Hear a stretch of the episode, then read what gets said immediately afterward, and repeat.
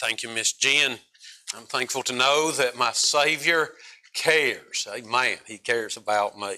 All righty. As I said, we're going to be starting a series con, uh, called The Message. Uh, morning we'll be going to Matthew chapter number 7 uh, is where we'll be getting started at. And so uh, if the Lord allows for the next several weeks, uh, possibly uh, for the first half of the year, Lord willing, we'll see how He directs, we're going to be looking at the teachings of our Savior during His ministry here on earth. Now, while we will consider consider many different instances of his teaching. What our main focus will be, we'll be focusing primarily, as I said a little bit ago, on his parables uh, and on uh, his illustrated teachings. Now, the reason I put it that way is because there is some disagreement uh, as to what's a parable and what is not. Uh, uh, there are some uh, who will say that there are almost 200 parables of the Savior in the four Gospels. Others say that there's only 35. And so it's all in how you want to count them and how you want to devise them. Some uh, go strictly by whether or not Jesus said it was a parable.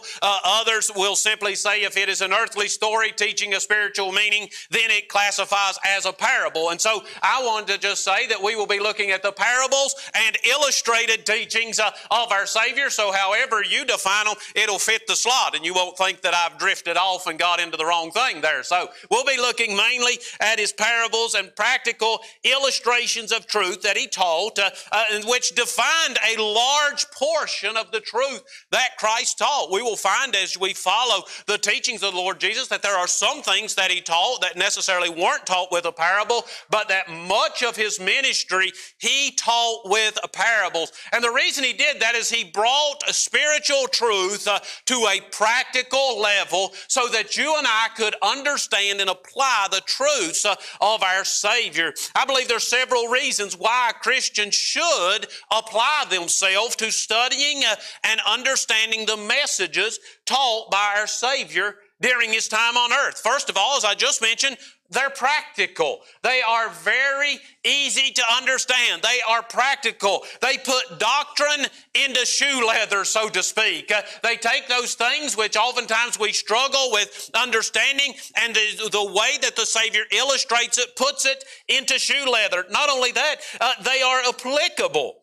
Many times we can hear someone give an eloquent oration of a deep doctrinal truth, and we can go away feeling wowed and impressed at the knowledge of the speaker, but we are not challenged to do anything about it ourselves. There is something about the way that the parables and the teachings of Christ are presented that it forces you to ask yourself, have I done anything with this? Have I applied this to my life? So they're practical, they're applicable, they're spiritual.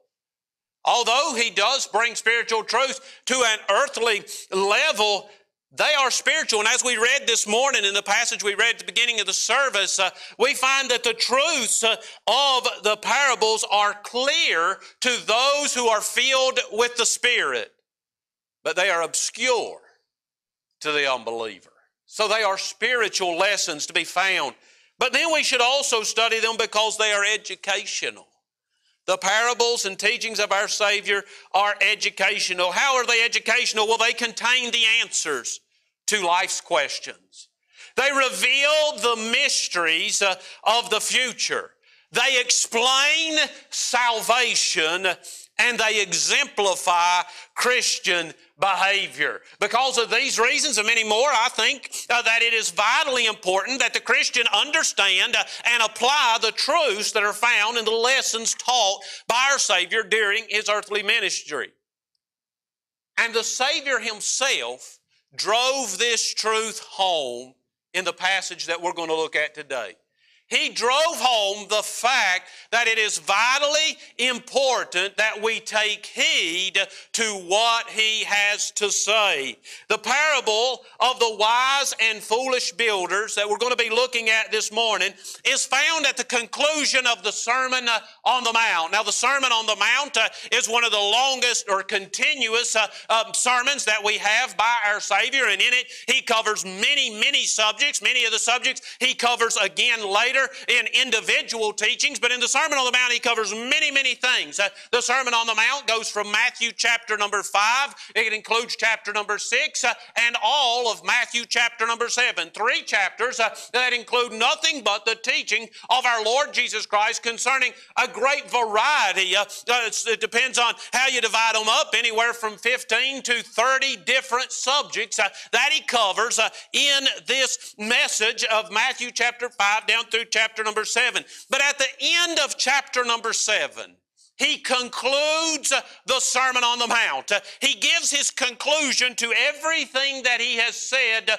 prior to that. He wraps it up, and in wrapping it up, he drives home the importance of taking heed to what he teaches and applying what he teaches to our life. And so I want to take a few minutes this moment, morning as a, as a way of introducing this series of looking at the parables of the Lord Jesus Christ and I want to drive home the importance uh, of you and I taking the time to understand what the parables mean and how they should apply to our lives. So we're going to read, starting in Matthew, we're actually going to read the first two verses of Matthew chapter number five. The first two verses of Matthew chapter number five. The Bible says there in Matthew chapter number five, the first verse, and seeing the multitudes, he, Jesus, went up into a mountain. And when he was set, his disciples came unto them. And he opened his mouth and taught them, saying, now, verse number three begins what the Lord had to say. And as I said, he takes that thought through all of chapter number five, which is 48 verses, all of chapter number six, which is 34 verses, and all of chapter number seven, uh, through verse number 23. And in verse number 24, he begins uh, his conclusion.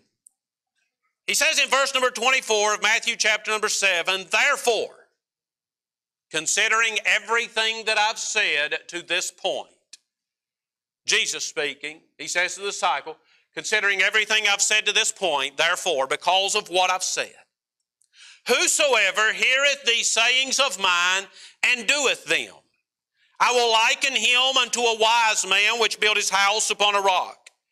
And the rain descended, and the floods came, and the winds blew and beat upon that house, and it fell not, for it was founded upon a rock. And every one that heareth these sayings of mine and doeth them not shall be likened unto a foolish man which built his house upon the sand.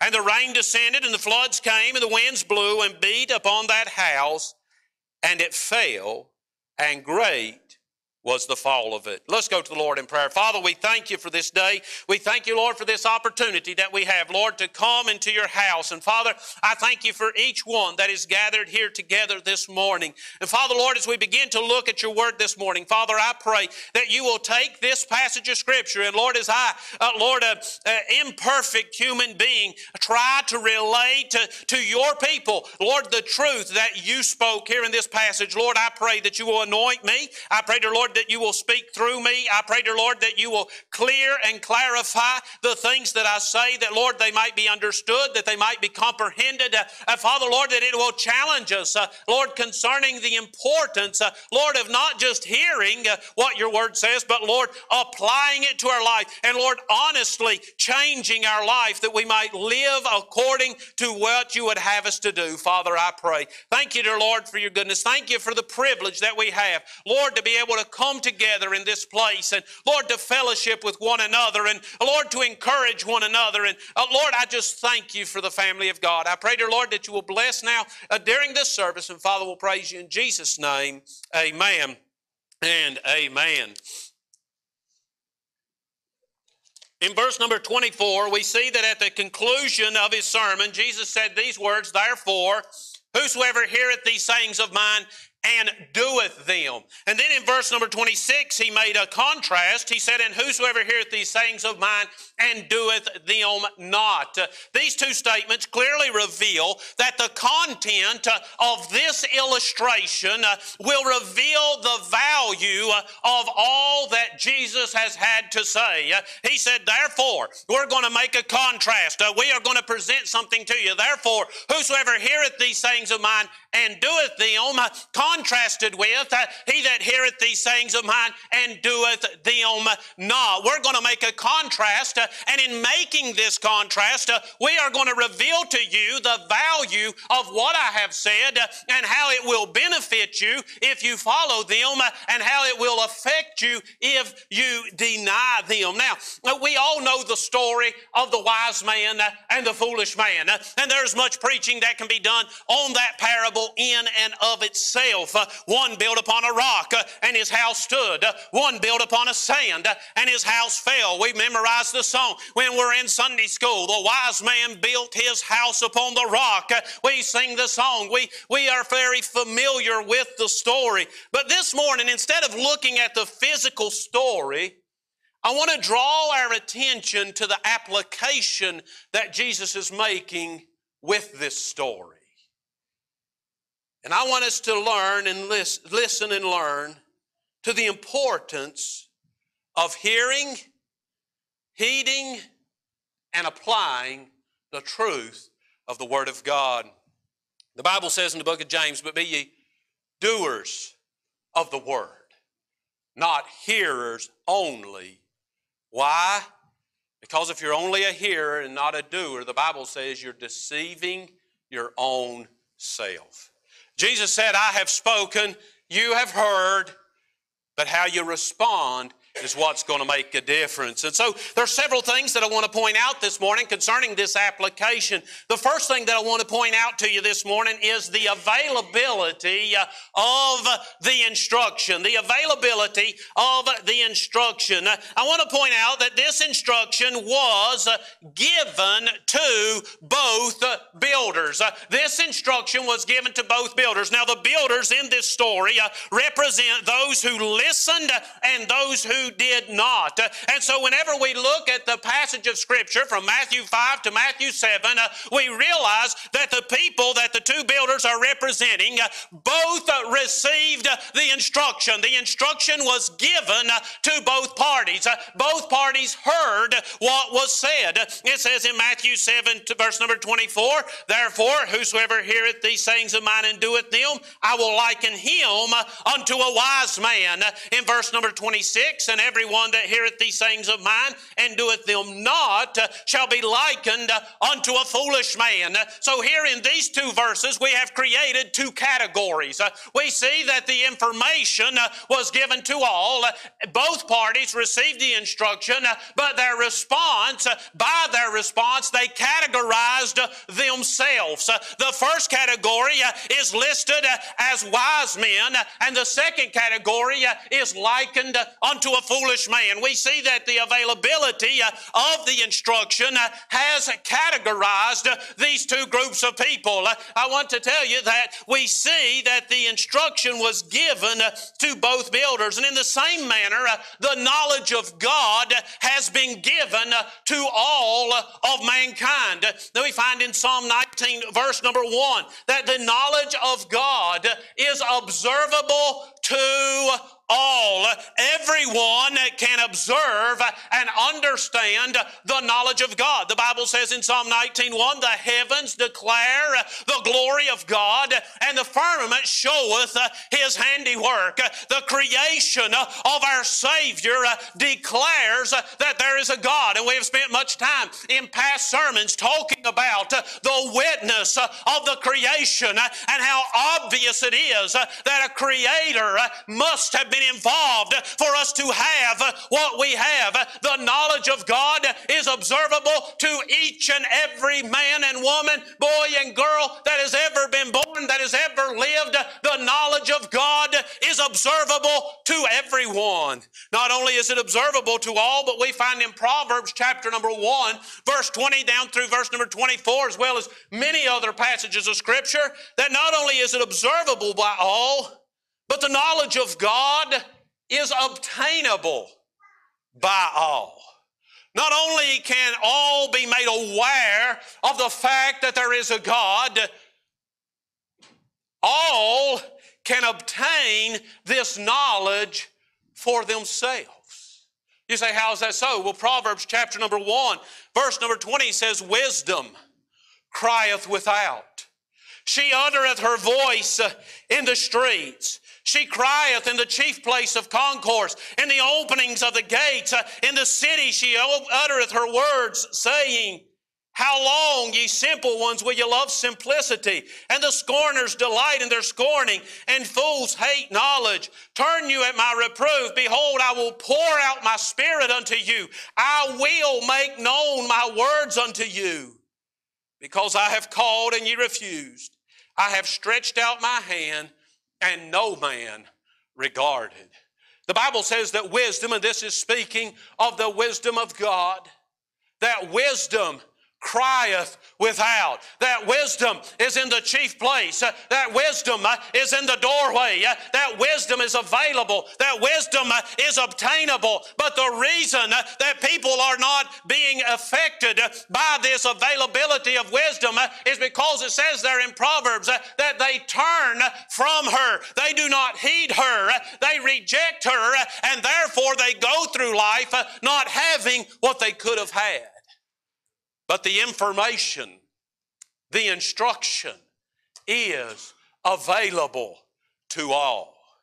And the illustration that Christ gave, he made it read, he made it very clear that the instruction was given to both parties. And whenever we look at all of mankind, we see that the instruction has been given to all. Matter of fact, the Bible tells us in Psalm 14 in verse number 1 that the existence of God is so undeniable to those in this physical world that only a fool could say, There is no God. The existence and reality of God is so evident in this world in which we live that the Bible says only a fool could say that there is no God. Only someone who is willingly ignorant, only someone who has decided to deny the proof that is laid out before them, only someone who has determined within their mind that they will not accept what is presented before them. Only a fool has the ability to say that there is no God because the world that we live in is filled with evidence of the proof of a living God. The information is available to both parties. Jesus said, You've categorized yourself. I'll liken those that do what I say to a wise man. I'll liken those who don't do what I say to a foolish man. And only a fool will say that there's no God. The information is available to all. But the second thing I want you to notice about this illustration is the similarities of the builders. The similarities of the builders. Oftentimes, we justify our actions, we justify our responses, we justify how we treat the things that we hear about the Word of God. We justify it with using statements such as, well, I'm not like them. Or they have a different set of circumstances. Or I wasn't brought up like that many, many different things we will say, and we will say these things in an effort to justify our lack of receiving the instructions of God. But I want to point out to you that here in this illustration that Christ gives us to us, uh, there are some similarities uh, of the builders. Now, we've already seen that they both heard the instruction, but the similarities go further than the fact that they both uh, heard the instruction. We see in verse number 24 and in verse number 26, we've looked at both verses a couple of times already. But in both of those verses, we see uh, that both men needed to build. Both men were needing to build. Both men were preparing to build a house. Uh, both men needed to raise uh, this structure. Both men needed to build. I believe that by seeing that both men needed to build, that Christ is illustrating the requirements of life. It doesn't matter if I'm religious or not. I need a house. It doesn't matter uh, if I've been born again uh, or if I've never heard of the Savior. I need a dry place to sleep. Uh, there are some requirements uh, of life uh, that come to all of mankind, uh, regardless of their status. I believe that this, seeing that both men need to build, illustrates the requirements of life that falls on all men. We could, we could think of a home, a family, providing for your family, providing safety and security Uh, being someone uh, that is able to take care uh, of the needs uh, of having a job, of earning money, of being able to do the things that is required to just do daily life. It doesn't matter if you've been born again or not, these requirements fall on all people. All people are faced with certain things that we must do just simply to live every day. Both of these men needed to build, they were similar in that regard. We also see in verse 25 and verse number 27, the alternate verses, that both faced storms. Now we see in verse 24 and 26 that both needed to build representative of the requirements of life. But now we see in verse 25 and verse 27 that both faced storms. I believe this is representative of the reality of life.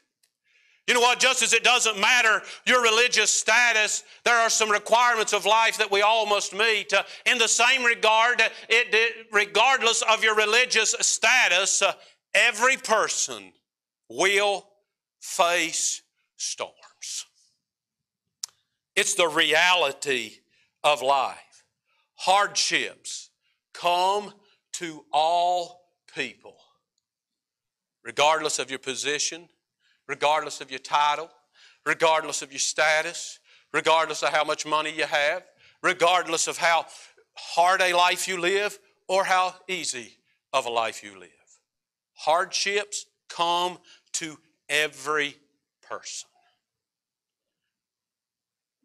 It doesn't matter if you've never gone to church or if you're faithful to church. Hardships will come to every person.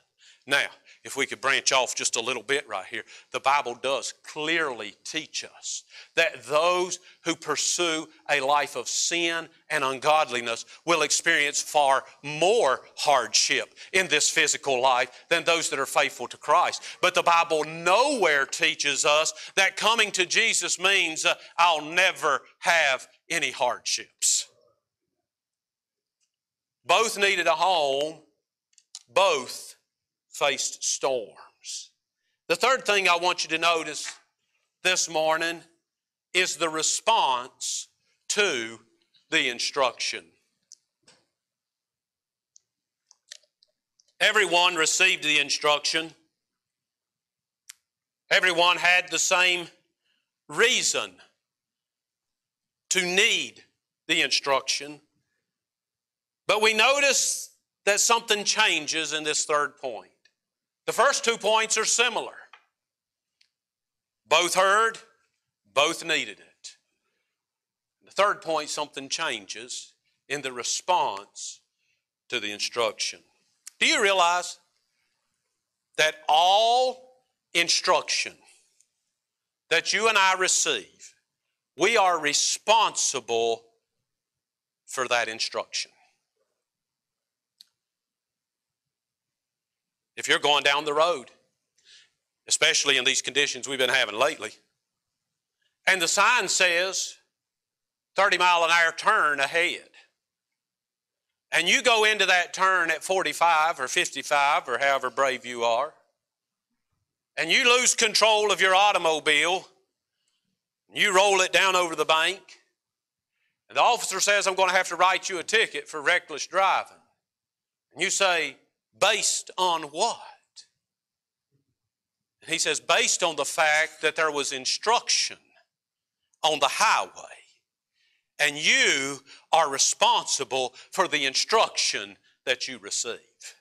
We are responsible for all instruction that we receive. Whether we heed it uh, or reject it, uh, we are held responsible for all instruction that we hear. Many times we like to think uh, that if somebody tells us something that we don't want to hear or somebody tells us something that we don't want to apply, that we can just disregard it and it won't affect us. No, when you determine to disregard it, you are going to be held responsible for for the outcome because you received the instruction. We are held responsible for all instruction that we receive. Once we are instructed, we must decide am I going to receive it or am I going to reject it? We are held responsible for how we respond to the instruction we receive. Now, sometimes we are wise to reject the instruction we receive. Sometimes we are wise to receive instruction. But in all instances, we are responsible for the outcome. A few weeks ago, a gentleman showed up here on the church property. And if you know this gentleman, and I mean no disrespect, but a gentleman showed up here on the property. It was after dark. He was just sitting right out here in the lawn, and Pastor Kent let his dog out. And of course, the dog was barking at him. So Pastor Kent went up to talk to him, and he wouldn't talk to Pastor Kent at all. Uh, so Pastor Kent, I was in the area. He gave me a call. I came over and said, uh, you know, just you know, see what this guy's doing. So I began trying to talk to the guy, and, and he wouldn't tell me who he was. He wouldn't tell me where he came from. He wouldn't tell me why he was here. He wouldn't give me any personal information. Most generally, I'm more than happy to help folks out and, you know, be a help to people in need, but this guy would not give me any information whatsoever. I told him, I said, if you just tell me your name, where you where you from, why you're here. You know, we'll be happy to help you out. I, I, can get you a motel room. We'll help you out somehow, whatever we can do. And and he would just he was just saying the same phrases over and over and not giving me any information. And I said to the gentleman, I said, look, I don't want to be ugly. But if you can't tell me who you are and why you're here, I'm going to have to ask you to leave. Well, he didn't want to leave. He said he wasn't going to leave, that he was staying here. And I said, You leave me no choice. I'm going to have to call the law. He said, You will be held responsible for your actions. I said, I know, and I'm more than willing to be held responsible for calling the law because you won't talk to me. He gave me instruction. He told me I would be held responsible, and I said, I'm more than happy to be held responsible, okay? I'm not having to change my mind for your instruction. So, all restriction, and I just to finish the story so you're not left wondering, we did call the law. The law did come. He wouldn't talk to the law either, and we did have to ask the gentleman to leave, and I've not seen him since. So I really don't know. And, and really, I was grieved that we had to do that. I even offered to get him a motel room if, if you just tell me your name. But, uh, you know, sometimes folks are difficult to deal with. But he told me, he said, You're going to be held responsible for that. And I said, I'm okay with that. But you know what? The Word of God tells us many things that says you're going to be held responsible for that. And we say, maybe if I just disregard it, God won't notice. No, it doesn't work that way. You will be held responsible for that. We see here that there's a response to the instruction. Here in this story, we see two responses. The first person applied the instruction. The first person applied the instruction. When we look at the story, we see that it says I will liken him unto a wise man which built his house upon a rock. He applied the instruction. You know, I look at this and I think that he that applied the instruction uh, was receptive. Uh, and, we're going to branch away from the main sermon here just a little bit uh, to drive this point home. But he was receptive, and he was receptive because he found uh, the truth that was presented, uh, he found it favorable. He found it applicable. He found it something relatable, uh, and therefore he was willing to accept it and he was willing to act upon it. Now, the reason I say we're going to drift away is because I believe that many times uh, folks would be a little more receptive uh, if we would devote a little more time uh, into preparing the hearts of our children to receive the things of God. If we were a little more labored, a little harder at making sure that the ground was kept soft. Later on, at some point, we will be looking at the parable of the sower. And in the parable of the sower, we find four types of ground. We find the hard, rocky ground. We find the, the ground that is covered up with, uh, with um, uh, thorns and briars. We find the, the ground that is scorched. And then we find the good ground, the soft ground, the receptive ground.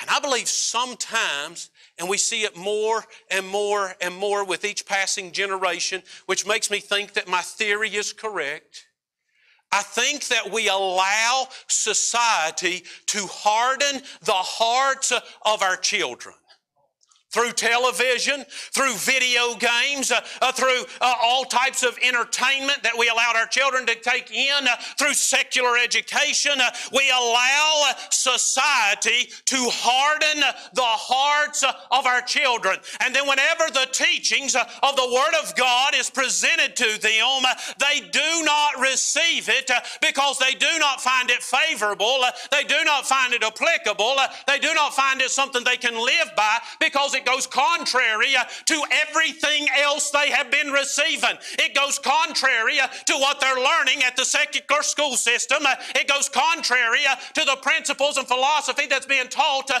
on the TV shows they watch. Uh, it goes contrary to the actions that they participate in in the video games. It goes, this goes contrary to everything you have allowed the world to pump into them, and they become an adult, and you say, Why won't you live by the Bible? And they say, they may not voice it to you, but they say, because it goes against everything you've told me my entire life. The first guy received the instruction, but you don't receive instruction unless you believe it's going to make a difference in you. He received the instruction, he found it favorable. He said, This makes sense. I believe I will act upon what I've been told. The first received and applied the instruction, but the second denied the instruction. Now, we're not told why the second builder denied the instruction. And of course, this is a made up parable. So he wasn't a true individual in this story, although many, many, many people have reenacted this story in real life. We're not told why the second guy denied the instruction. But I'll just say this it doesn't matter why you deny it, the outcome will always be the same.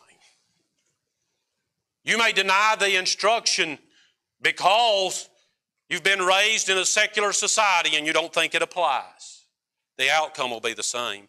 You may deny the instruction uh, because you was brought up in church and you was made to obey the rules and you want to rebel against it.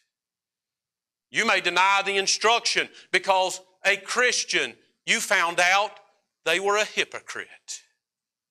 There's plenty of reasons why you might want to deny what the Bible has to say. But regardless of your reason for denying the instruction, the outcome is always the same. God doesn't say, oh, yeah, that's a good reason for not listening to me. Never, never, never. He says, I gave you the instruction, live by it and you'll be blessed. Deny it and you'll face destruction. We see the response one applied, but one denied. And then, last of all, in conclusion, I want us to look at the outcome of the builders. Now, you know, you know the story. You know how this turns out. But let's take a moment and look at it. In verse number 25, we find a firm foundation. And the rain descended, and the floods came, and the winds blew and beat upon that house. There's the storm. But catch these next four words and it fell not. And then the verse goes on to say, For it was founded on a rock. Here we see a firm foundation.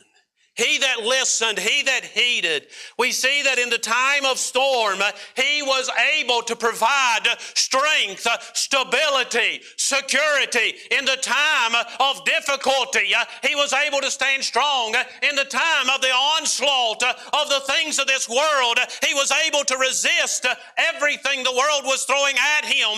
He had a firm foundation. He was built upon a rock. Do you know it's much more difficult to, to build on a rock? I'm speaking in, in natural, physical, actual building terms. Uh, it's much more difficult to build on a rock uh, than it is to build uh, on the sand. You say, How do you know that's true? Well, you go rock climbing and you won't see any people standing, sitting around building rock castles. But you go to the beach and everybody's building a sand castle. It's a lot more difficult to build on a rock. If you buy a piece of land and you want to build a home on it and there's a rock on that piece of land, you have to have special equipment. Uh, you have to be able to level this rock. Uh, sometimes it'll require jackhammers. Sometimes it'll require blasting and, and controlled dynamite in order to level the rock so that you're able to build on it. If you go to a sandy area, why, you can level it out with a rake. It's a lot more difficult to build on a rock. It takes time. It takes diligence. It takes persistence. Uh, it takes self discipline. Speaking in a spiritual sense of ourself now, it takes a lot of dedication for me to establish my spiritual life uh, on the teachings uh, of the Lord Jesus Christ. But when the storm comes, but when the storm comes, it fell not. Blessed is the man that walketh not in the counsel of the ungodly, nor standeth in the way of sinners, nor sitteth in the seat of the scornful.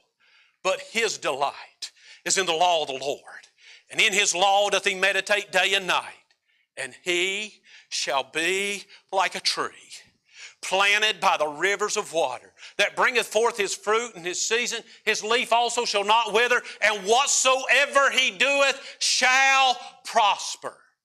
The ungodly are not so, but are like the chaff which the wind driveth away. Therefore, the ungodly shall not stand in the judgment. But the, I forget the rest of the chapter. Go read it. It's about another half a verse there. I want to say that we see two responses. One response was a firm foundation. But in verse number 27, we see the second outcome, and that is a failing foundation. In verse 27, it says, And the rain descended, and the floods came, and the winds blew and beat upon that house, and it fell. And great was the fall. Here in this outcome, we see certain destruction. Now, if you remember, back a couple points, we were talking about how they were similar in that both had requirements uh, and both had to face reality. Here in this situation, we see uh, that certain destruction came, first of all, uh, to his ability to fulfill his requirement. He had something he needed to do, he had something he needed to provide. He needed to provide shelter and safety and security, he needed to provide a home, he needed to provide a place uh, that he could raise a family. Uh, this was his requirement. Uh, and because uh, he did not build uh, upon the instruction uh, of the Word of God, we see that a certain destruction came to his ability to fulfill his requirements. Not only that, we see that certain destruction came to his ability to face his reality. We see that both had requirements and both had reality. Both had things they had to do. Both had storms they were going to face. The first guy was able to meet his requirements, and the first guy was also able to face the storm. The second guy, though, who built on the sand, representative of the fact that he disregarded the Word of God, this man was not able to fulfill his requirement. It failed. He wasn't able to face reality. He crumbled when the storm came. Not only could he not fulfill his requirement or face his reality, but certain destruction also came to the future of his aspirations.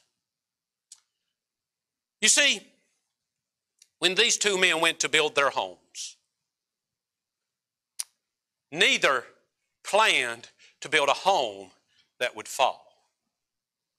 Both intended to build a home that would last as long as they needed it. One listened to the instruction and built upon a rock. The other denied the instruction uh, and built upon the sand, but neither intended for their house uh, to fall. The second guy just did not think it was necessary to build on a rock in order for his house to stand. But he still had dreams of it standing forever. You see, every person, every person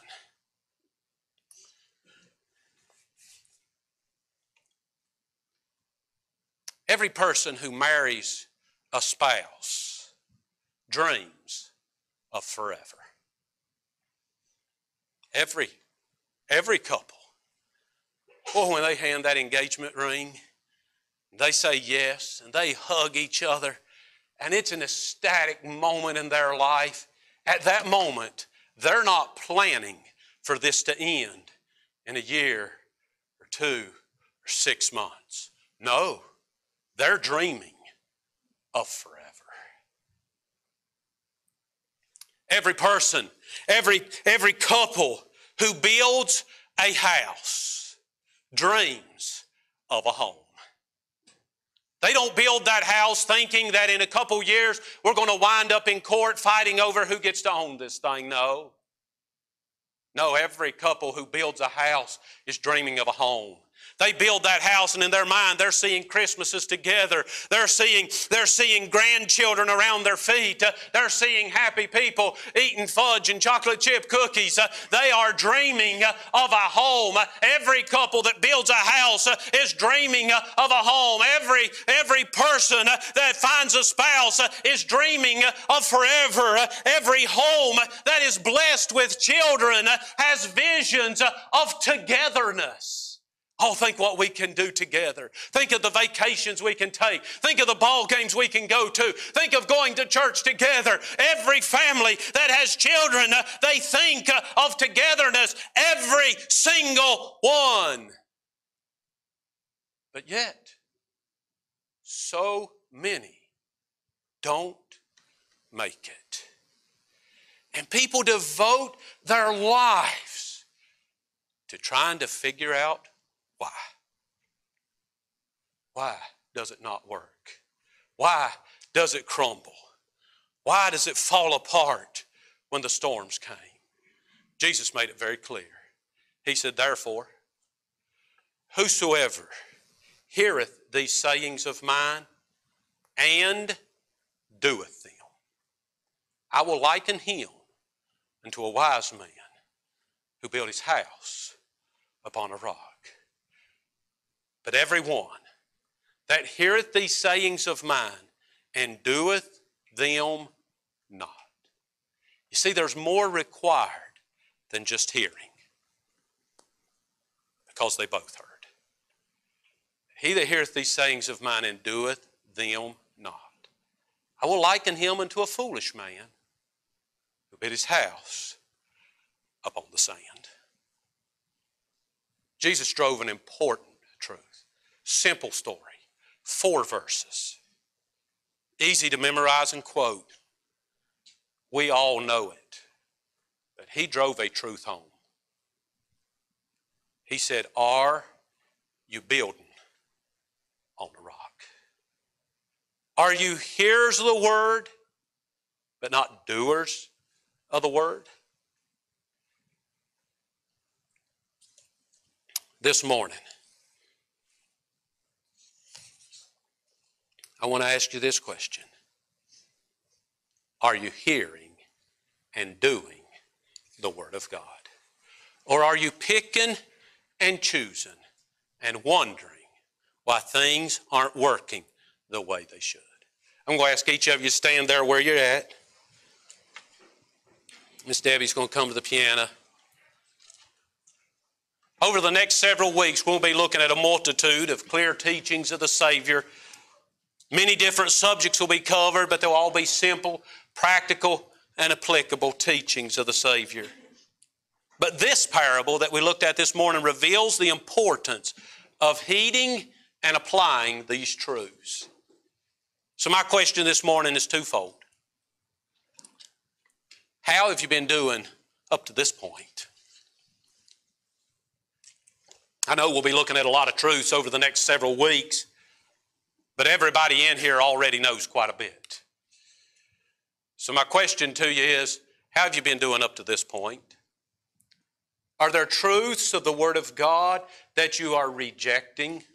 Is there instruction in the Word of God that you are denying? Are there truths in the Word of God that you have decided don't apply to you?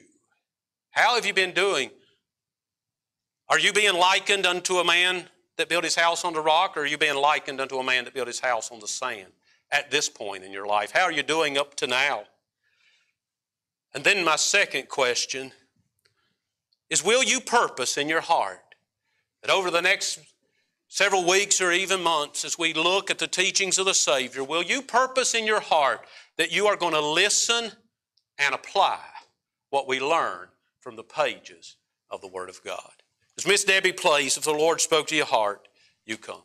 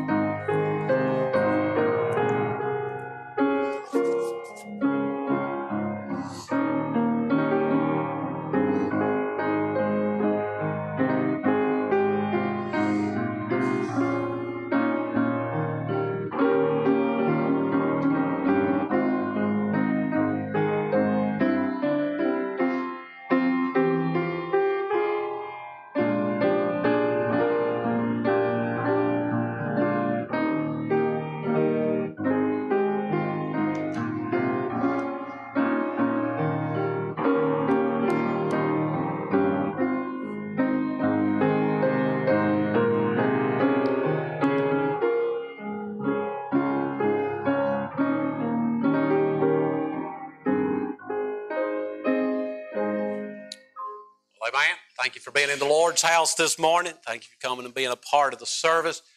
Hope you enjoyed the message on the wise man built his house upon a rock. Hope it blessed you and spoke to your heart this morning. Don't forget to grab some of these on your way out. Pass these out. Tell folks, they scan this. Listen to our preacher.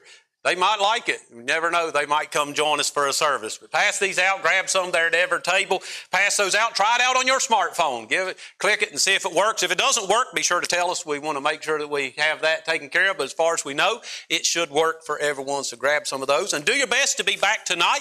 Uh, I'll be preaching tonight. Uh, I know that don't seem to happen often that I get to preach on a Sunday night, but uh, I'll be preaching tonight. And we're going to be looking at this thought of being a biblical church member.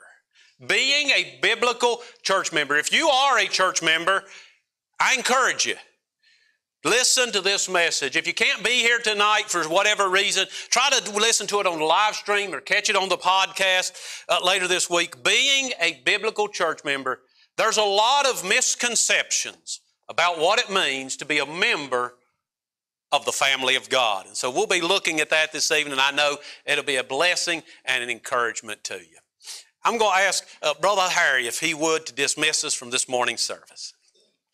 Heavenly Father, thank you, Lord, for gathering us together here this morning in comfortable surroundings, Lord, to hear your word preached.